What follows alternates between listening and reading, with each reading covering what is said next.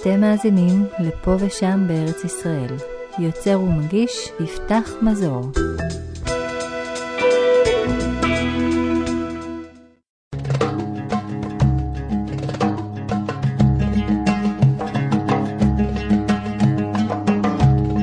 פרק 11, יפתח מזור בעקבות אוצרות המקדש, חלק ב'.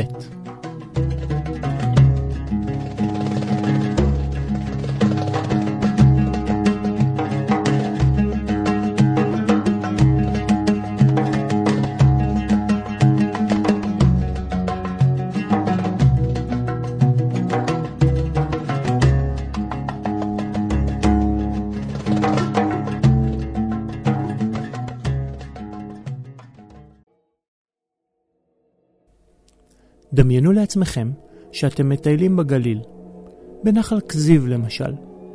לפתע, רעש מוזר מסית את תשומת לבכם.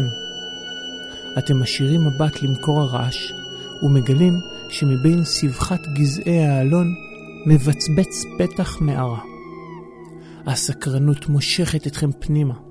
אתם מוציאים מהתיק פנס קטן, שמים בכיס המעיל מצית למקרה שהבטריות ייגמרו, ונכנסים. הכל אפל מסביב ולח. הייתם כבר בהרבה מערות כאלו, אבל בזאת יש משהו אחר, משהו מוזר, ואתם אפילו לא יודעים מה. הכל החשוד כבר שכח. רק צליל נקישות טיפות המים הנוטפות מהתקרה נשמע סביב.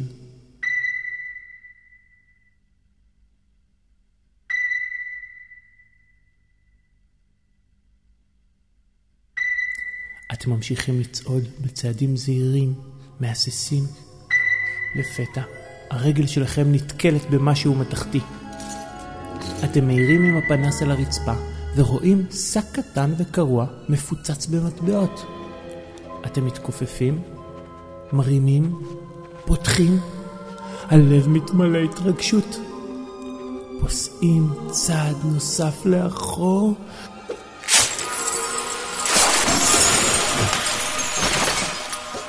אתם מוצאים את עצמכם על ערימה ענקית של מטבעות.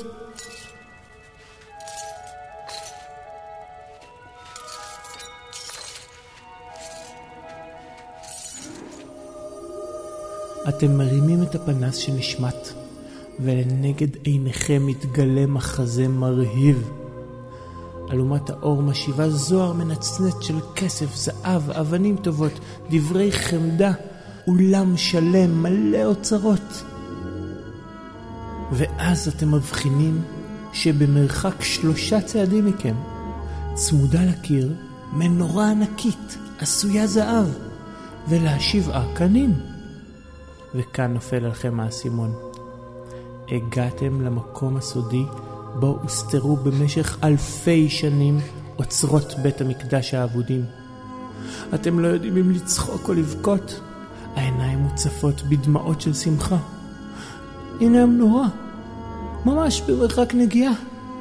אתם מושיטים את היד וממששים את הקנים, עדיין אפשר להרגיש את עקבות השימוש בה. אולי זה רק הדמיון, אבל היא מרגישה קצת חמה.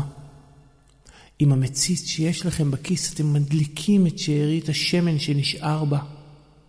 שמן בין 2000 שנה לפחות, עוד בוער כאילו יצקו אותו אתמול. אור המנורה שוטף את חלל המערה. אתם ממצמצים בעיניים, מסונברים מנצנוץ הכסף, הזהב, התכשיטים, הכלים המפוארים וחפצי הפולחן. ואז אתם מבחינים בשולחן הפנים, ועליו לחם התמיד. אתם מתפעלים לגלות שבין שולחן הפנים לבין המנורה נמצא מזבח הזהב. בדיוק באותו הסדר שמתואר במקדש. עולה ברוחכם רעיון מבריק. אם הסידור זהה לסידור אזור הקודש בבית המקדש, אז צריכה איפשהו להימצא הפרוכת, ומאחוריה קודש הקודשים, מקום משכנו של הארון. אתם זוכרים משיעורי תנ"ך בבית הספר שהפרוכת היא יריית צמר בגוון תכלת ארגמני. אתם מביטים מסביב, כל הקירות נראים אותו הדבר, עד שעיניכם נמשכות לקיר די נמוך עם גוון משונה. אתם ניגשים אל הקיר, נוגעים, זה רך. אתם מזיזים אותו בעדינות, וממולכם מתגלה במלוא הדרו ארון הברית עם הקרובים.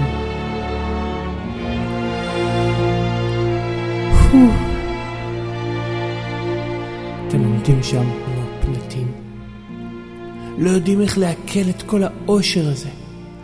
ממולכם עומד ארון הברית המקראי שלמדתם עליו בכיתה ב' בשיעור תנ"ך עם המורה ציפי. הסקרנות מתלקחת ולא מרפה, למרות שאתם יודעים שזה מסוכן, כי בדיוק סיימתם להאזין לחלק הראשון של הפודקאסט. אתם מוכרחים לראות מה יש בפנים. בכל הכוח אתם דוחפים ומזיזים את המכסה הכבד עד שהוא נופל. והפלא ופלא, השמיים לא נפלו יחד איתו. או אולי בעצם כן, אבל אתם לא יכולים לדעת כי אתם עמוק עמוק בתוך האדמה. לנגד עיניכם נגלים במלוא פשטותם שני לוחות הברית. לוח אחד שלם והשני שבור לשני חצאים. שניהם כתובים באצבע אלוהים. אתם מתרשמים מכתב היד העגול והמושקע, מרימים שבר אחד מהלוח ורואים שעל השבר כתוב רק לא, לא, לא, לא, לא.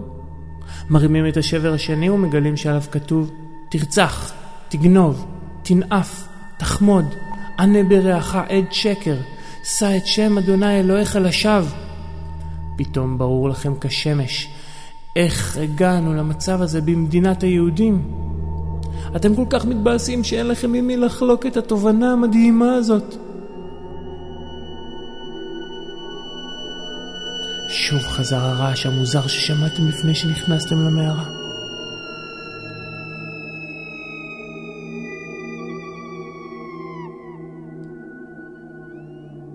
פתאום זה נופל עליכם. אתם מבינים שהמנורה הייתה באמת חמה. מישהו או משהו נמצא כאן יחד איתכם בתוך המערה.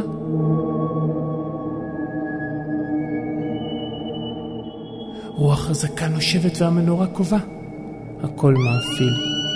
כל מילות היחס לפחד של הפסיכומטרי נופלות עליכם במכה. אימה, פיק, חרדה, מורה, אימים, חט, בעתה, פניקה, חלחלה, חיל, רעדה, בלעה, מגור, קושמר, פלצות. אתם מרגישים כמו בלילה לפני המבחן. פתאום ארון הברית מתחיל לרעוד ולרקוד. אבנים נגולו מלמעלה והמערה נזכרת מכל הכיוונים.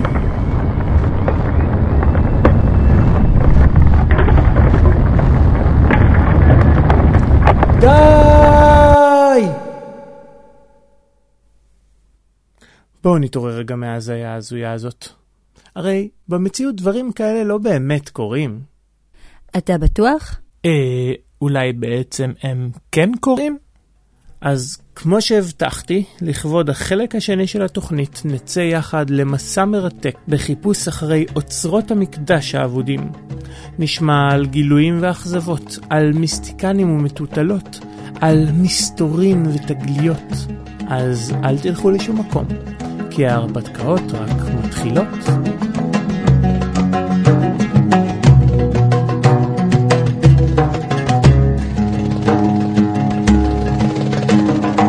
השלל בכללו ניסה בערימות עצומות, אך מעל לכולם בלטו אותם הדברים שנתפסו במקדש ירושלים, ובהם היו שולחן זהב שמשקלו היה כמה טלנטים, ומנורה שאף היא הייתה זהב, אך הייתה עשויה באופן שונה מאלו שאנו משתמשים בהם בכל יום. קנה מרכזי היה מחובר לתושבת שנסתעפו ממנו ענפים מדהימים, והיו מסודרים בצורת קלשון משולש. בקצהו של כל ענף היו נותנים נר, והיו 7 כאלו, והיו רומזים לחשיבות המספר הזה בקרב היהודים. אחריהם ואחרי כל השלל הובא העתק של ספר התורה, ואחריהם הלכה חבורה גדולה שנשאו סמלי ניצחון, כולם עשויים שן וזהב. ואחריהם נסע אספסיאנוס, ואחריו טיטוס ודומיטינוס, רכב לצידם לבוש בתלבושת נהדרת, והיה רכוב על סוסה שהיא עצמה הייתה חיזיון.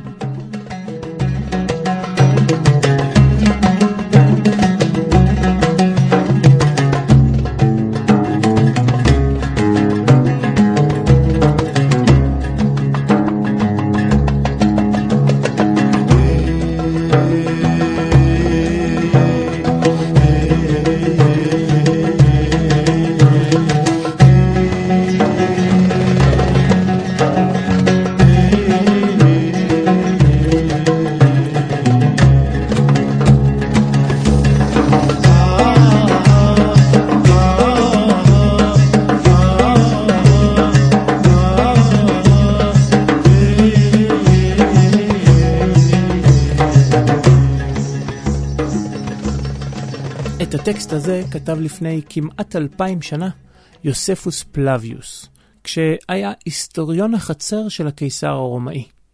זהו תיעוד נדיר של תהלוכת הניצחון ברומא שערך הקיסר ספסיאנוס אחרי שהחריב את בית המקדש ובזז את אוצרותיו. תבליט של אותה תהלוכה מוכרת משער טיטוס ברומא. תהלוכת השבויים נושאים את אוצרות בית המקדש כשהמנורה נישאת מעליהם.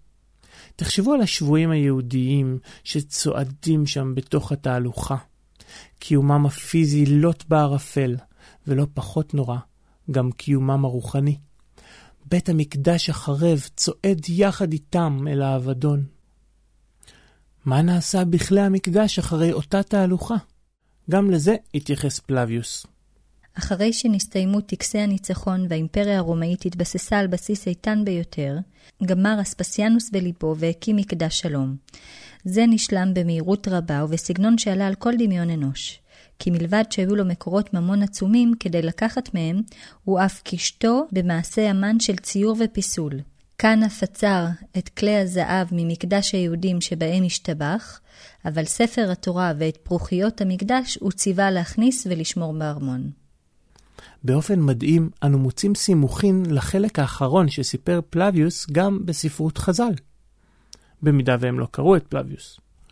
במסכת מגילה י"ז ב' מסופר על משלחת של חכמי ישראל לרומי, שיוצאת כמה עשרות שנים אחרי חורבן הבית, במטרה לדרוש ולבטל גזרה שנגזרה על ישראל. לרגל מופת שעשו, ניתן להם להיכנס לגנזי המלך, זאת אומרת לאוצרות המלך. ושם הם נדאמו לראות את הפרוכת. ציטוט, והיינו דאמר רבי אלעזר בר יוסי, אני ראיתיה בעיר רומי, והיו עליה כמה טיפי דמים. ביישוב מצפה יריחו שבבנימין מתקיים היום כנס מיוחד בסוגיית המקדש, על פניה השונים והמגוונים של הסוגיה הזו. בין השאר עומדת לעלות סוגיית כלי המקדש. איפה הם, מי חקר וניסה להגיע אליהם, איך ניסו להגיע אליהם, וכמובן השאלה הגדולה איפה הם כרגע. מי שעומד לשאת דברים בסוגיה הזו הוא מי שחקר מזה כ-20 שנה את הסוגיה, הרב מנחם בורשטיין, שנמצא איתנו על קו הטלפון. הקטע הזה לקחתי מראיון שקוים בערוץ 7. מדי פעם אני אשלב קטעים מאותו ראיון. הרב בורשטיין, נפתח בשאלת הסיום והסיכום. איפה כלי המקדש? זה סוד, אם אני אגיד אז אף אחד לא יקשיב. מובן שאוצרות המקדש לא הגיעו רק לרומא. כמו שסיפרתי בפרק הקודם, במהלך ההיסטוריה הארוכה הם עברו גם לבבל, ליוון, למצרים, לאשור ולעוד הרבה מקומות בטח. וממקורות אחרים מאוחרים יותר אנו אפילו שומעים על החמנה של החשובים שבהם במחילה סודית במעמקי האדמה, בדרך כלל מסופר על גבולות ישראל. אני מדבר על שני כיוונים. כיוון אחד זה בנושא של תחתיות הר הבית, ששם ודאי יש כלים. והחיפוש שעשיתי בוותיקן וההתכתבות שלי עם האפיפיור, קיבלתי מכתב אחד, קיבלתי תשובה אחרת, זה היה דבר מאוד מאוד מורכב. מהו הפרופיל של מחפש אוצרות? הראשון והכי רווח הוא כמובן האדם שמחפש לעשות כסף קל, ויש גם שם למקצוע המפוקפק הזה, שודד עתיקות. אבל זה כמובן לא המניע היחידי. מניע אחר שייחודי לדת היהודית הוא זירוז הגאולה. כך למשל הרמב"ן כותב כי אהרון התגלה, ציטוט בבניין הבית או במלחמות העתידיות לפני מלך המשיח. והלכתי לערב אליהו ככה ואמרתי לו ערב, סיפרתי לו על התוכניות שלי ככה, הרגשתי כבן וביקשתי. אז הרב אליהו יום אחד אומר לי, אם הקדוש ברוך הוא יחליט שמתקרב זמן הגאולה ואתה צריך למצוא את הכלים, אז אתה תמצא אותם, אתה אל תתייאש, אתה תחפש. והמניע האחרון שמקורו יותר מודרני הוא חיפוש אחרי ממצאים מבית המקדש מהזווית ההיסטורית-ארכיאולוגית. מי לא היה רוצה למצוא מרכיב כל כך חשוב בהתפתחות הדתות המונותאיסטיות, שהן כיום מהדתות הנפוצות ביותר בעולם? מובן שגילוי הארון יביא למוצאו תהילת עולם, חוץ מהערך המחקרי של כל העניין. אני פרופסור זאב הרצוג, המכון החוג לארכיאולוגיה ותרבויות המזרח הקדום באוניברסיטת תל אביב. אתה חפרת המון שנים בתלים שמשויכים לתקופה הישראלית, בין השאר לימי בית ראשון, ורציתי לשאול אותך, האם נמצא איזשהו כלי חומרי שהוא לא מבנה מימי בית ראשון, ואם כן, האם נמצא כלי חומרי יתרה מכך שמוזכר במקורות, בתנ"ך למשל? זו השאלה היא כללית מאוד. אתה מתכוון אם בכלל בממצא הארכיאולוגי בארץ ישראל, התשובה היא בהחלט חיובית. נמצאו מאות ואולי אלפים ממצאים חומריים מהתקופה שאנחנו מזהים אותה כימי הבית הראשון, או יותר נכון תקופת ממלכות יהודה וישראל, שנזכרות הן במקרא והן בתעודות חיצוניות למקרא. כלי חרס, חותמות, משקלות, צלמיות, מכל טוב. כתובות בעברית, יש כתובות רבות, ורבות מהן גם נחשפו באתר שאני מטפל כרגע בפרסום המלא שלו בתל ערד. נמצאו למעלה מ100 מכתבים כתובים בעברית של ימי הבית הראשון. אין ספק שגילוי הקבר של פרעה תות ענח עמון במצרים על כל אוצרותיו אלהיב את הדמיון של רבים. אבל דווקא הסרט הראשון של אינדיאנה ג'ונס בחיפוש אחרי ארון הברית האבוד, שעלה לאקרנים בראשית שנות ה-80, הפך את החיפוש אחרי האוצרות לטרנד של ממש. For nearly 3,000 years, man has searched for the lost ark of the covenant. The Bible speaks of the ark leveling mountains and laying waste to entire regions. Not something to be taken lightly. No one knows its secrets. Jones, do you realize what the ark is? It's a transmitter. It's a radio for speaking to God. וזה המקום היחידי לעת עתה שבו ידוע לנו שהוא נמצא עד עצם היום הזה. רגע. בסוף הפרק הקודם הבטחת לנו שתספר על מישהו נוסף, שהוא לא אינדיאנה ג'ונס שגילה את הארון. והבטחות צריך לקיים. אז הנה מצאתי שני סיפורים. באחד כמעט מצאו את הארון, ומקורו באגדות חז"ל, ובשני מצאו אותו באמת. נתחיל בראשון כדי לבנות סקרנות. במסכת שקלים, פרק ו' במשנה, מסופר סיפור מעניין ומסקרן על כהן שבטעות גילה את מיקומו של הארון, וכך נאמר, ואיכן הייתה כנגד דיר העצים, שכן מסורת בידיהם מאבותיהם ששם הארון גנוז. חז"ל בעצם מספרים שהארון גנוז בלשכת דיר העצים בבית המקדש. דיר העצים היה מקום שבו ערכו בדיקות לעצים כדי לוודא שאין להם תולעים לפני שיוכלו להעלות אותם למזבח. נמשיך. מעשה בכהן אחד שהיה מתעסק, זאת אומרת בודק אם יש תולעים או אין תולעים, וראה את הרצפה שהיא משונה מחברותיה. בא ואמר לחברו, לא הספיק לגמור את הדבר עד שיצתה נשמתו. ועל זה הם הוסיפו, וידעו בייחוד ששם הארון נגנז. טוב, אז כאן רק כמעט ראו אותו, ותראו מה קרה. אבל האם מישהו ראה את הארון באמת? ואיך הוא יצא מכל זה? הפעם זה היה עלול להיגמר במלחמת עולם, או אולי מלחמת סוף העולם? במהלך שבועות אחדים בראשית שנות ה-80 של המאה ה-20 נשמעו מתוך מנהרת הכותל קולות חפירה חלושים.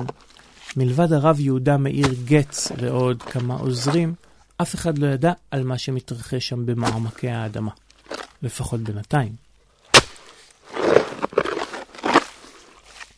מטרת החופרים הייתה לנסות ולהגיע למקום בו נמצאו אוצרות המקדש.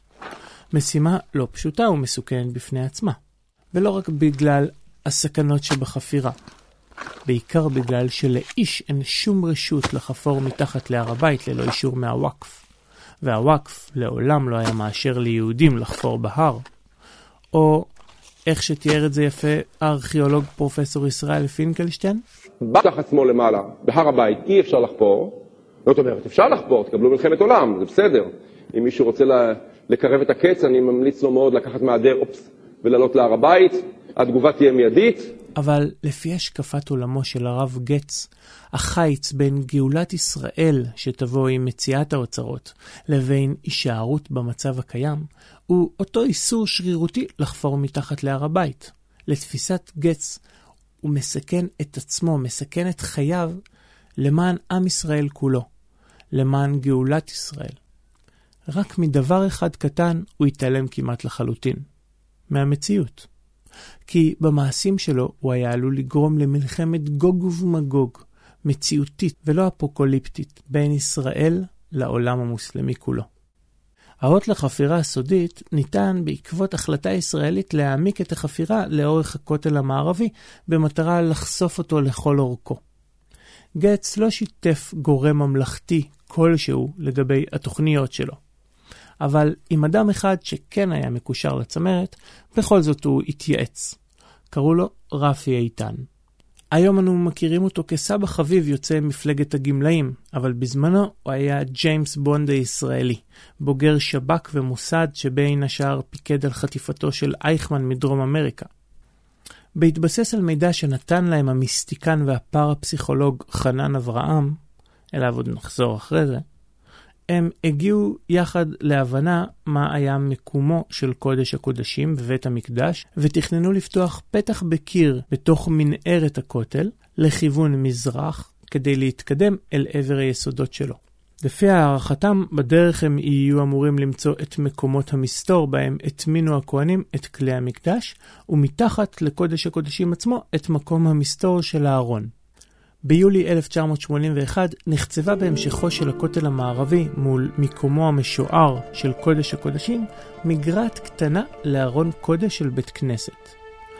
פתאום נפערה מנהרה ענקית באורך של 28 מטר וברוחב של 6 מטרים חצובה בסלע לכיוון מזרח. מנהרה שהובילה אל מתחת להר הבית. חלומו של הרב גץ התגשם. כך הוא כתב ביומנו.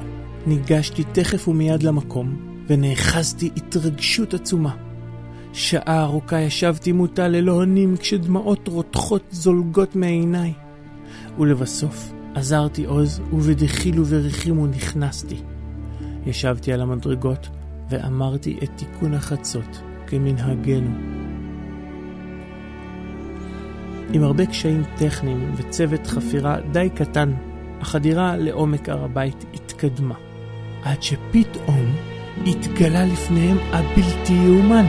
צידו של ארון הברית בלט מתוך פי המערה כשהוא כולו מכוסה אורות בעלי חיים. החופרים הנרגשים מיהרו להזעיק למקום את הרב גורן, שקבע שיש להוציא מיד את הארון בטקס בידי לוויים.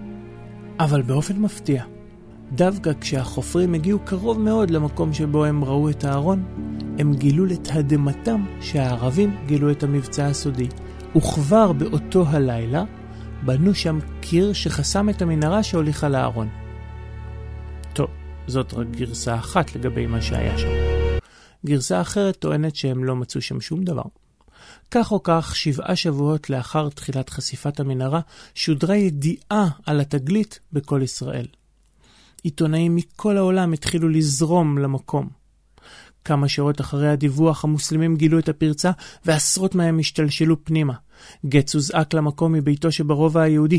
רעייתו קראה לכמה מתלמידי הישיבה של תורת הכהנים לבוא למחילה שבתוך המנהרה ורצה אחריו. כשהגיע, היא הבחינה בבעלה עומד כמעט לבדו מול קבוצה של ערבים שבידיהם מקלות, מקושים וכלי עבודה נוספים. בבעלה היא רצה חזרה לרחבה הפתוחה של הכותל והתחילה לצעוק, "הצילו! הצילו! הרב בסכנת חיים! הצילו!"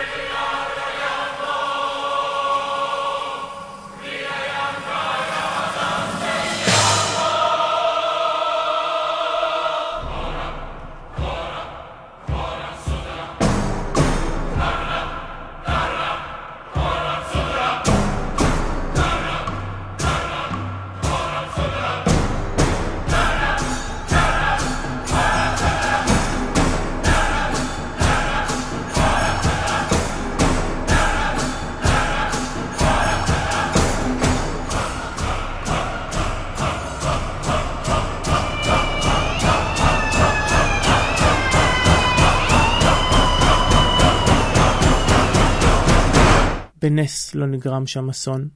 אחרי יום סוער, כאשר הר הבית ניצב במוקד תשומת הלב העולמית, הורה ראש הממשלה דאז מנחם בגין לאטום מחדש את הפתח שנפרץ, ולא בא לציון גואל. גץ ניסה לחפש, ואז טדי קולק הביא 12 משאיות בטון וסתם שם את כל הפתח. אפשר עד היום כשהולכים במנהרות לראות את המקום שהרב גץ עשה מאמצים למצוא, היה לי קשר מאוד חזק איתו, והוא גם ניסה להגיע לארון הברית של יאשיהו. בתחתיות הר הבית זה נמצא ואפשר לחפש, צריך רק רשות. כמו שאמרתי, האיש שעליו הסתמכו הרב גץ ורפי איתן כדי למצוא את המיקום המדויק של האוצרות, זה שאמרתי שעוד נחזור אליו, היה המסתקן והפרפסיכולוג חנן אברהם, מחבר הספר לוחמה על חושית. אברהם היה דמות ססגונית ביותר, מסתיקן בכל רמה חבריו, ואחד הדברים שהוא היה מומחה בהם הוא לאתר דברים בעזרת מטוטלת. אברהם היה גם חבר קבוע בחוג הפרפסיכולוגיה של הגברת מרגוט קלאוזנר, דמות ססגונית בפני עצמה שפעלה בארץ מאמצע שנות ה-20. קלאוזנר הייתה מחלוצות תעשיית הקולנוע הישראלי וממקימי אולפני הסרטה הרצליה. אבל מצד שני היא גם הייתה מהראשונים שהביאו לארץ את המיסטיקה בנוסח הניו-אייג'י, ואפילו יסדה אגודה ישראלית לפרפסיכולוגיה, והוציאה לאור במימונה האישי מגזין בשם עולם המסתורין. אחרי מלחמת ששת הימים, כשהר הבית היה בידינו, קלאוזנר וחנן העלו רעיון לאתר באמצעות כוחות על-טבעיים את האוצרות של המקדש. הם ערכו חיפוש מקדים באמצעות מטוטלת ומפה, והצליחו לאתר נקודות על המפה בהן נמצאים האוצרות. מרגוט טענה ששם נמצא ארון הברית האבוד, צנצנת המן שהייתה צנצנת מיוחדת ששמרו בבית המקדש ובה שריד מהמן שקיבל ישראל במדבר, וגם שמן המשחה, שהיה שמן מיוחד שעשה משה במדבר, שהיה מורכב משמן זית זך, קינמון, מור, קידה ומים זקים, ואיתו היו מושכים את הכהנים הגדולים, את המלכים ואפילו כלי פולחן חדשים לפני תחילת השימוש בהם. קלאוזנר פנתה לרשות העתיקות ונפגשה עם ארכיאולוגים שונים, וביניהם מיודענו, זאב הרצוג. כן, אני אז הייתי קשור עם רשות העתיקות, והיא פנתה אליהם, והיה אחראי עליי באותה תקופה דוקטור זאב יבין, שהוא שאל אותי אם אני מוכן להתלוות אליהם לסיור בירושלים. אולי בשל מעמדה ויוקרתה, המדענים הביקורתיים לא זרקו אותה מכל המדרגות. ויותר מזה, הם אפילו נעתרו לבקשתה לצאת איתם לשטח ולחפש את האוצרות. ומרגוט היה לה איזו מטולטלת שבעזרתה היא אמורה הייתה לגלות את מקומם של האוצרות, והצטרפתי אליהם, ואז כתבתי גם... אבל לפני שהם יצאו לדרך, הם רצו לבדוק את היכולות הפרפסיכולוגיות של אברהם. הם נתנו לו מפה של אזור הר הבית, וביקשו ממנו לחפש את המיקום שהוא אמר עם המטוטלת. בכל פעם שאברהם העביר את המטוטלת מעל האזור המקיף את קבר זכריה, יד אבשלום ופינת החומה שמולם, המטוטלת התחילה לזוז באי שקט. בדיוק במקומות שציינו קלאוזנר ואברהם. אחר כך הם נתנו לו מפה ללא ציון השמות עליהם, ושוב המטוטלת זזה בדיוק באותם המקומות. הארכיאולוגים ציינו שהאזור אותו איתר אברהם זהה לרמזים שונים שנמצאים במגילת הנחושת, אחת מתוך אלפי המגילות הגנוזות שהתגלו במדבר יהודה, ובה נמצאה רשימה ארוכה של אוצרות עם שמות של מקומות ספציפיים בהם הם חבויים. לגבי בית ראשון אין שום ספק ואין שום סיבה שהם יהיו בתחומי ארץ ישראל. ישנה שאלה לגבי אוצרות מקדש של בית שני, שנחרב על ידי הרומאים, ושם יש באחת ממגילות ים המלח נזכרים אוצרות שהוטמנו בכל מיני מקומות שכביכול ניצלו מן החורבן והוטמנו במקומות אחרים. אנחנו לא יודעים ונעשו מאמצים רבים על ידי ארכיאולוגים ועל ידי חוקרים לחפש ולעתור ולחפור את המקומות הללו, ולא נתגלה דבר מהם. לא ברור אם התעודה הזאת היא תעודה שיש לה ערך ממשי, או שאולי זאת איזשהו תעודה כזאת ספרותית יותר, מין חזון, לא ברור. אליה עוד נגיע בהמשך. בסופו של דבר יצאה החבורה לשדה חמושה במפה והמטוטלת, והחיפוש בשטח החל באזור קבר זכריה, כשאברהם צועד עם המטוטלת ממש מעל האדמה. תנועות המטוטלת הראו שהאוצר טמון במעלה קטן ליד כביש, אבל הארכיאולוגים דרשו מיקום מדויק יותר. אברהם התקרב אל חומה סמוכה והמטוטלת החלה לזוז מהר יותר ומהר יותר, ציטוט, עד שהגיע לשיא של סיבובים ועוצמה והינה ברדיוס מאוזן ובמקביל לפני האדמה. כך כתבה מרגוט קלאוזנר בזיכרון דברים. אז הם ידעו שפה טמון האוצר. לאחר בדיקה צולבת במקום נוסף, הארכיאולוגים הגיעו למסקנה, על פי מרגוט קלאוזנר, ציטוט, יש להניח כי ממקום יסודות בית המקדש קיימת תעלה תת-קרקעית המוליכה עד לחומה ומסתיימת בקיר החומה בנקודה הצופה על מדרגות קבר זכריה. במנהרה זאת, ובעיקר במקום סיומה בקיר החומה, חבוי האוצר המבוקש. סוף ציטוט. כתבתי גם דיווח על כך, עד כמה שאני זוכר, זה היה כבר לפני כמה 40 שנה, שאני התרשמתי מהכנות שלהם ומהאמונה שלהם, אבל מבחינת הממצאים לא גילינו דבר, לא נתגלה דבר בעקבות זה. החפירה בסופו של דבר לא יצאה אל הפועל, בין השאר כי לא קיבלו יותר לחפור. וכמו שאמרתי, הרב גץ השלים את המלאכה, לפי הדרכתו של חנן אברהם. עוד על מרגוט קלאוזנר ועלילותיה תוכלו למצוא במולטי יקום של אלי אשד. שמתי קישור באתר. לחפש משהו שמוזכר במקורות, כמו למשל חיפוש אחרי כלי המקדש, זה נשמע הגיוני או שזה תלוש לחלוטין מהמציאות? לא, זה לא תלוש מן המציאות. אנחנו משערים שבמקדש בימי בית ראשון היו אוצרות, וודאי כשהמקדש נחרב על ידי הבבלים בשנת 586 לפני הספירה, לפי הכרונולוגיה ולפי התיעוד המדויק של ממלכת בבל, אנחנו יודעים מתי האירוע הזה התקיים, ואנחנו יודעים שהם ודאי, כמו כל כובש, הם ודאי בזזו ושדדו את האוצרות שקיימים במקדש ובבתים בכלל בבירה בירושלים ובערים אחרות, וכמובן בדרך כלל לקחו איתם את השלל הזה. זאת אומרת שיש סיכוי ששלל כזה ישרוד בכלל? באופן תיאורטי הוא יכול לשרוד אם הם הביאו אותו לבבל ושם יחסנו אותו באיזשהו מחסן, והמחסן הזה יחפר ויתגלה פעם, אז הם ודאי יהיו מעורבים עם אוצרות שהם שדדו. מלכי בבל ערכו מסעות בכל רחבי המזרח יש להם שם ודאי אוצרות ממקומות שונים. הבעיה היא שאותה בבל עצמה אחר כך נכבשה על ידי הפרסים, והם שדדו את האוצרות הללו, ומי יודע מה עשו איתם, וחלק מהדברים האלה הם נניח מתכות יקרות, אפשר להתיך אותם ולעשות מהם מוצרים חדשים. כך שהסבירות הסטטיסטית, ההסתבלותית שהממצאים הללו יתגלו היא נמוכה מאוד, אבל לא בלתי אפשרי. בשונה משאר המגילות שנכתבו על נייר פפירוס או קלף, מגילת הנחושת נכתבה על רדיד נחושת. בגלל שהיא הייתה כל כך עדינה, ניסיון לפתוח אותה החל לפורר אותה, ובמשך שנים היא נשארה חתומה מפני החשש להזיק לה. בסופו של דבר נמצאה דרך לעשות את זה ללא נזק, וכשהחוקרים פיענחו את הכתוב, הם היו עמומים. בתוך המגילה הייתה חרוטה רשימה של 64 בורות אוצר, בהם עשרות כלים, כסף וזהב, יחד עם רשימת שמות של מקומות המחבוא. במגילה לא נכתב במפורש מה מקור האוצרות, אבל לפי הערכות מדובר בכלי המקדש של בית שני. לכאורה, עכשיו לא צריכה להיות בעיה למצוא את האוצר. אלא שכל המקומות שמתוארים אינם ידועים לנו משום מקור אחר. והם כנראה צופן שרבים ניסו לפענח. עד כה ללא הצלחה.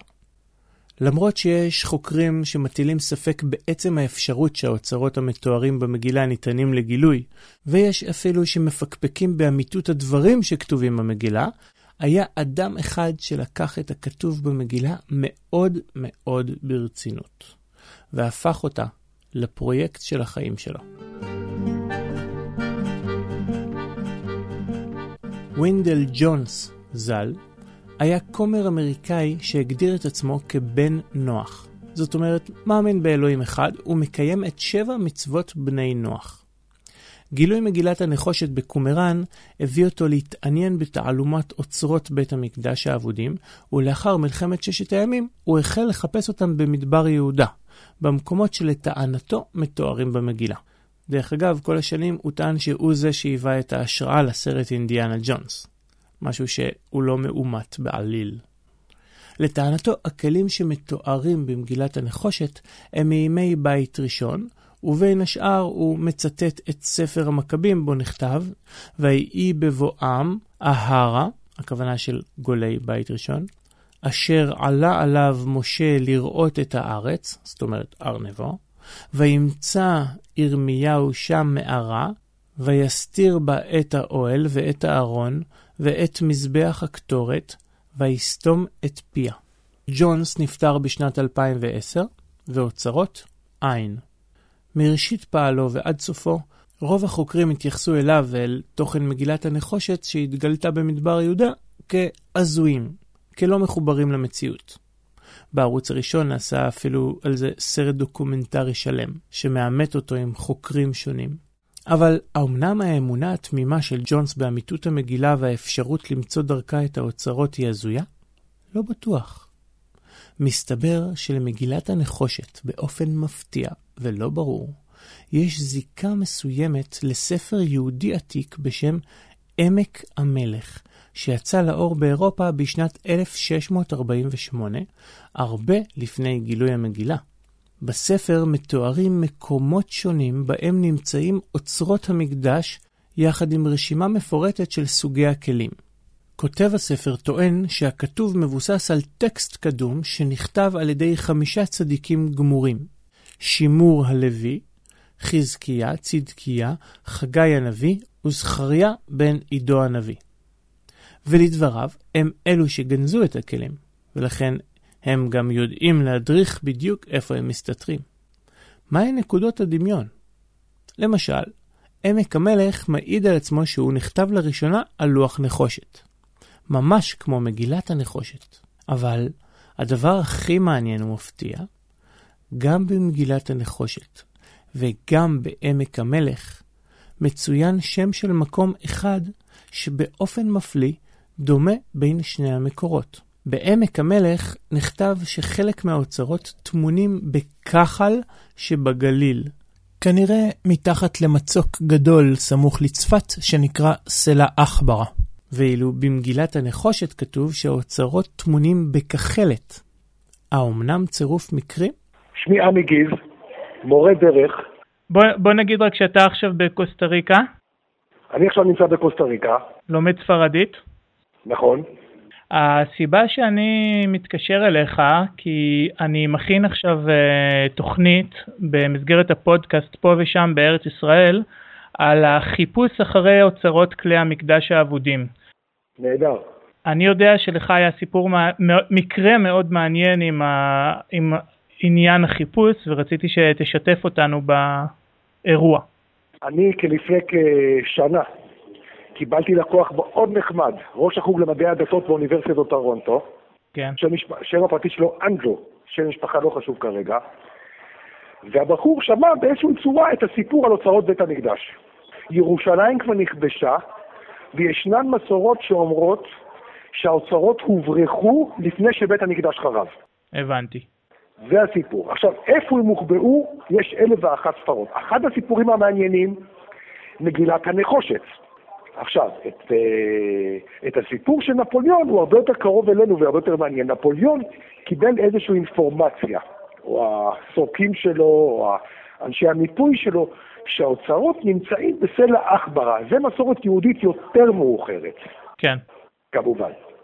ואז אמר לי, הבחור שלי, הלקוח, הבחור, איפה זה הסלע אכברה? אז תיקח אותי לשם. אמרתי לו על הכפק. קודם כל אנחנו צריכים לאכול צהריים בעכו. אוכלים צהריים בעכו, מספרים את הסיפור של נפוליאון שמנסה לכבוש את עכו ונכשל, מוציאים את המפה, מראים את המרחק, כלומר גם אתה בודק את המרחק, אתה רואה שזה באמת קרוב לעכו, זה מתאים לנו לסיפור מבחינה היסטורית, שנפוליאון יושב בגב של עכו ומנסה לכבוש אותה. כן. וניגש לאזור של סלע אכברה, שזה האזור הכי מזרחי שהוא הגיע אליו דרך אגב, וחיפש שם באזור הזה. ואז באותו הרגע הלקוח שלי אמר לי, תשמע עמי, אני רוצה להמשיך לחפש לבד. נתן לי טיפ מאוד שמן, והמשיך לחפש לבד את האוצרות. טוב, אז... השאלתי אותו שם, בקיצור. כנראה שהוא לא מצא, כי אחרת היינו שומעים על זה. גם מאחורי הסיפור של עמק המלך מסתתר משהו עמוק יותר. רבי נפתלי הירץ, המחבר של עמק המלך, הושפע ממסורת ארוכה שנוצרה בצפת בימי הזוהר שלה במאה ה-16. באותם ימים הייתה צפת מרכז רוחני יהודי גדול בעקבות הגירה של מאות יהודים אליה, יוצאי גירוש ספרד. עצם העובדה שהם התיישבו דווקא בגליל, שהיה יחסית ריק מאתרים מקודשים, ולא בירושלים, הביא לקידוש הסביבה בהם חיו.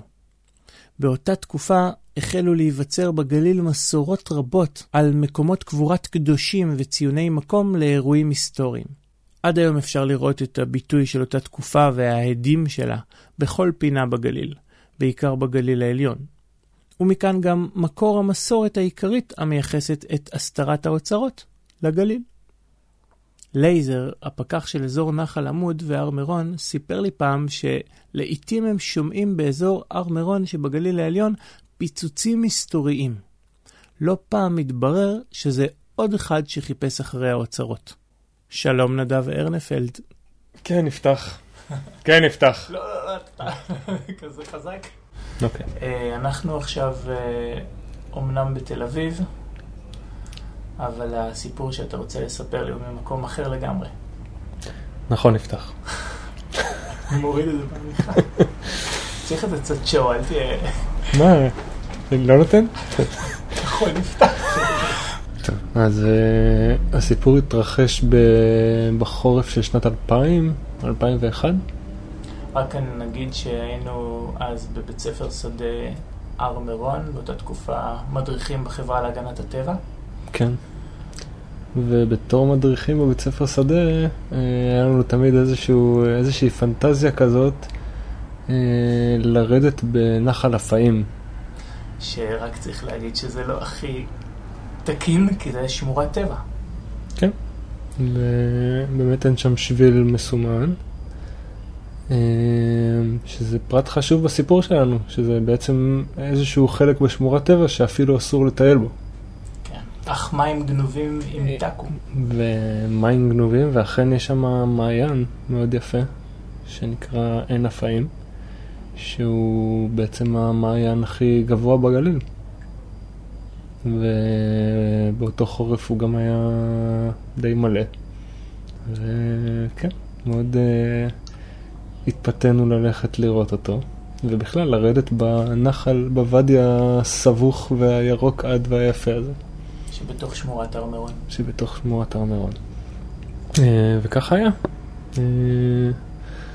אז הלכנו אנוכי, שאז היה י"ג או שינשין בחברה בבית ספר שדה, עם אחת המורות החיילות האמיצות.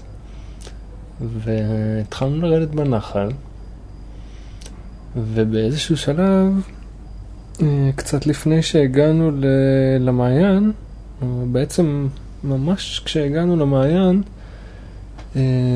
פתאום להפתעתנו הרבה ראינו שם בן אדם. וגם הבן אדם היה מאוד מאוד מופתע לראות אותנו.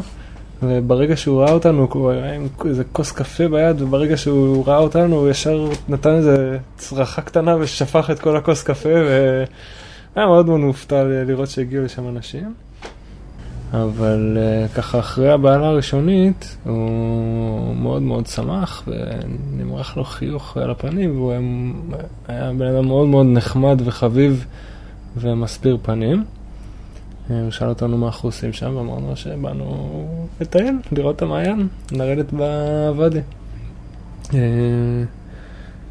שאלנו אותו מה הוא עושה שם, ראינו שהוא גם, היה לו שם איזשהו ככה, מחנה קטן וגנרטור וכל מיני עזרים כאלה שמפתיע לראות באמצע ודי בגליל שאסור להיכנס אליו.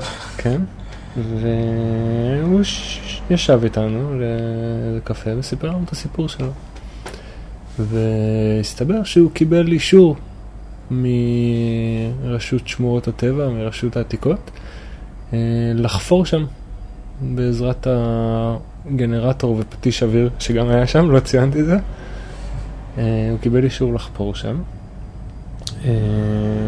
הסיבה הדרך שבה הוא קיבל את האישור, הייתה שהוא הגיש לרשות העתיקות איזשהו מסמך, שבמסמך הזה הוא מתאר איזושהי מערכת נקבות, שהוא הגיע למסקנה שקיימת שם בשטח.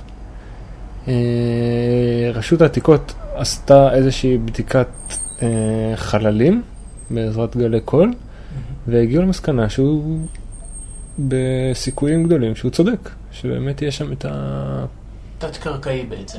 כן, באמת יש שם איזושהי מערכת נקבות, שהוא טוען שזה מערכת נקבות שהובילה מהמעיין אל 50 מטר עומק מתחת לכיפה של הר בר יוחאי, המקום שבו לפי דבריו יוקם המקווה הטהור מכולם של בית המקדש השלישי שיבנה על הר בר יוחאי.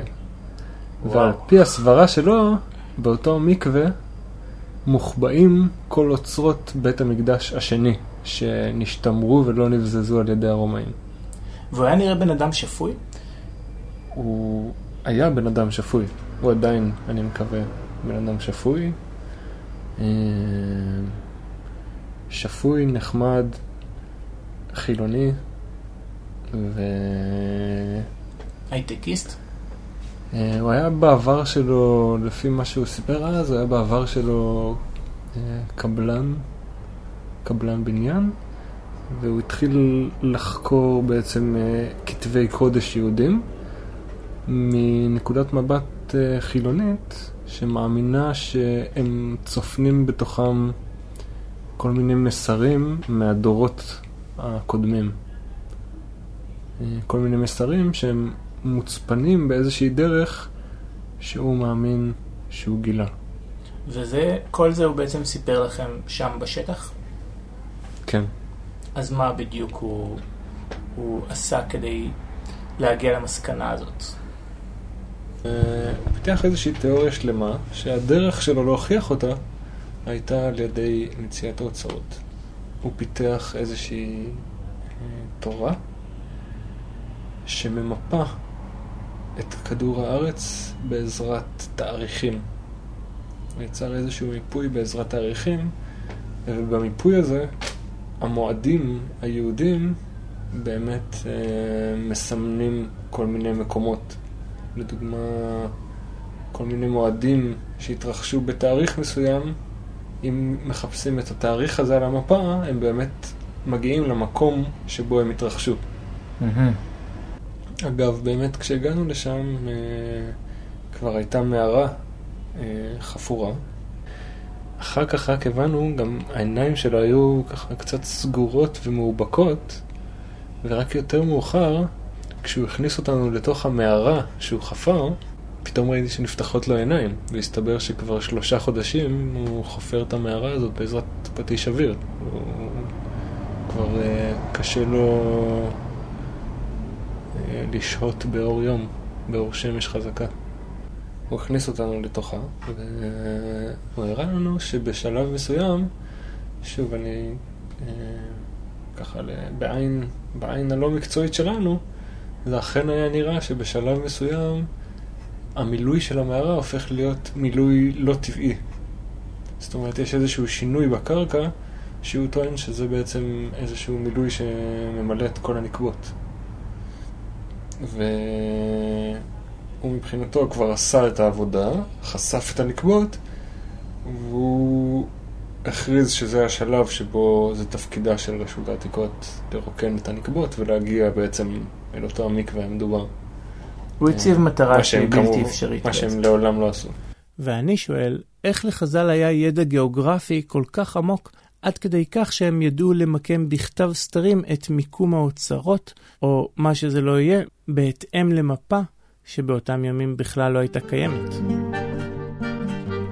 אחרי ניסיונות חוזרים ונשנים, ואוצרות אין, צריך להודות. את אוצרות המקדש כנראה שלא נזכה לראות בימינו. ולא משנה באיזו שיטה ננקוט. הסיבה לכך, לפי דעתי, היא כי בסבירות הגבוהה ביותר שהאוצרות פשוט הותחו והפכו להיות חפצים אחרים. גם היום אם תסתובבו באתרים ארכיאולוגיים כמעט ולא תמצאו מתחות. רק שברי חרסים ואבנים. אם כד נשבר, פשוט מייצרים כד חדש. אם חפץ העשוי מתכת יוצא מכלל שימוש, בשל הנדירות של המתחות, הוא מיד עובר התחה והופך להיות משהו אחר. ועל אחת כמה וכמה כשמדובר במתכות יקרות כמו זהב. יכול להיות שיש בזה גם משהו מנחם. לא מן הנמנע שאוצרות בית המקדש נמצאים כרגע על גופכם, או בתיבת התכשיטים שלכן. אפשר להשתעשע במחשבה שאולי איזה אחוז מסוים מהם ישתחל לאיזו טבעת נישואין, והחתן המרוגש שרק לפני דקה קידש את כלתו עם זהב המקדש שובר כוס לזכר חורבנו. מי יודע?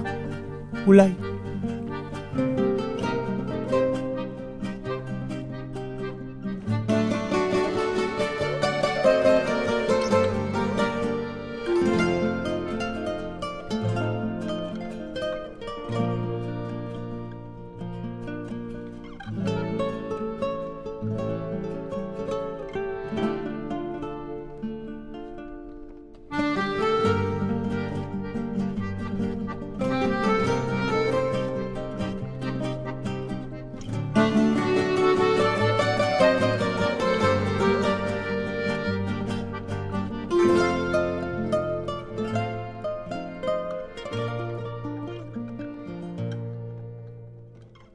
עד כאן להפעם.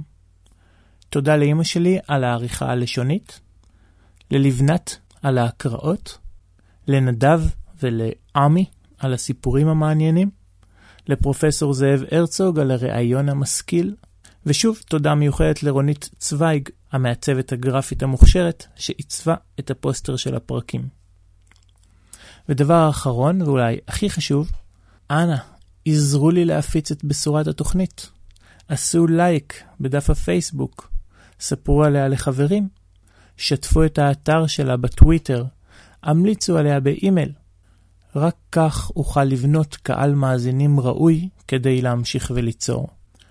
ומי שעוד לא נרשם, אני מזמין אתכם להירשם באתר, וכך להתעדכן בכל ראשית חודש כאשר מתפרסם הפרק החדש. מקווה שנהניתם מהתוכנית של פרויקט שירה עובדת ששודרה בגלץ, ומי שעוד לא יזין, מומלץ. אז נתראה בעוד חודש בצאת הפרק הבא.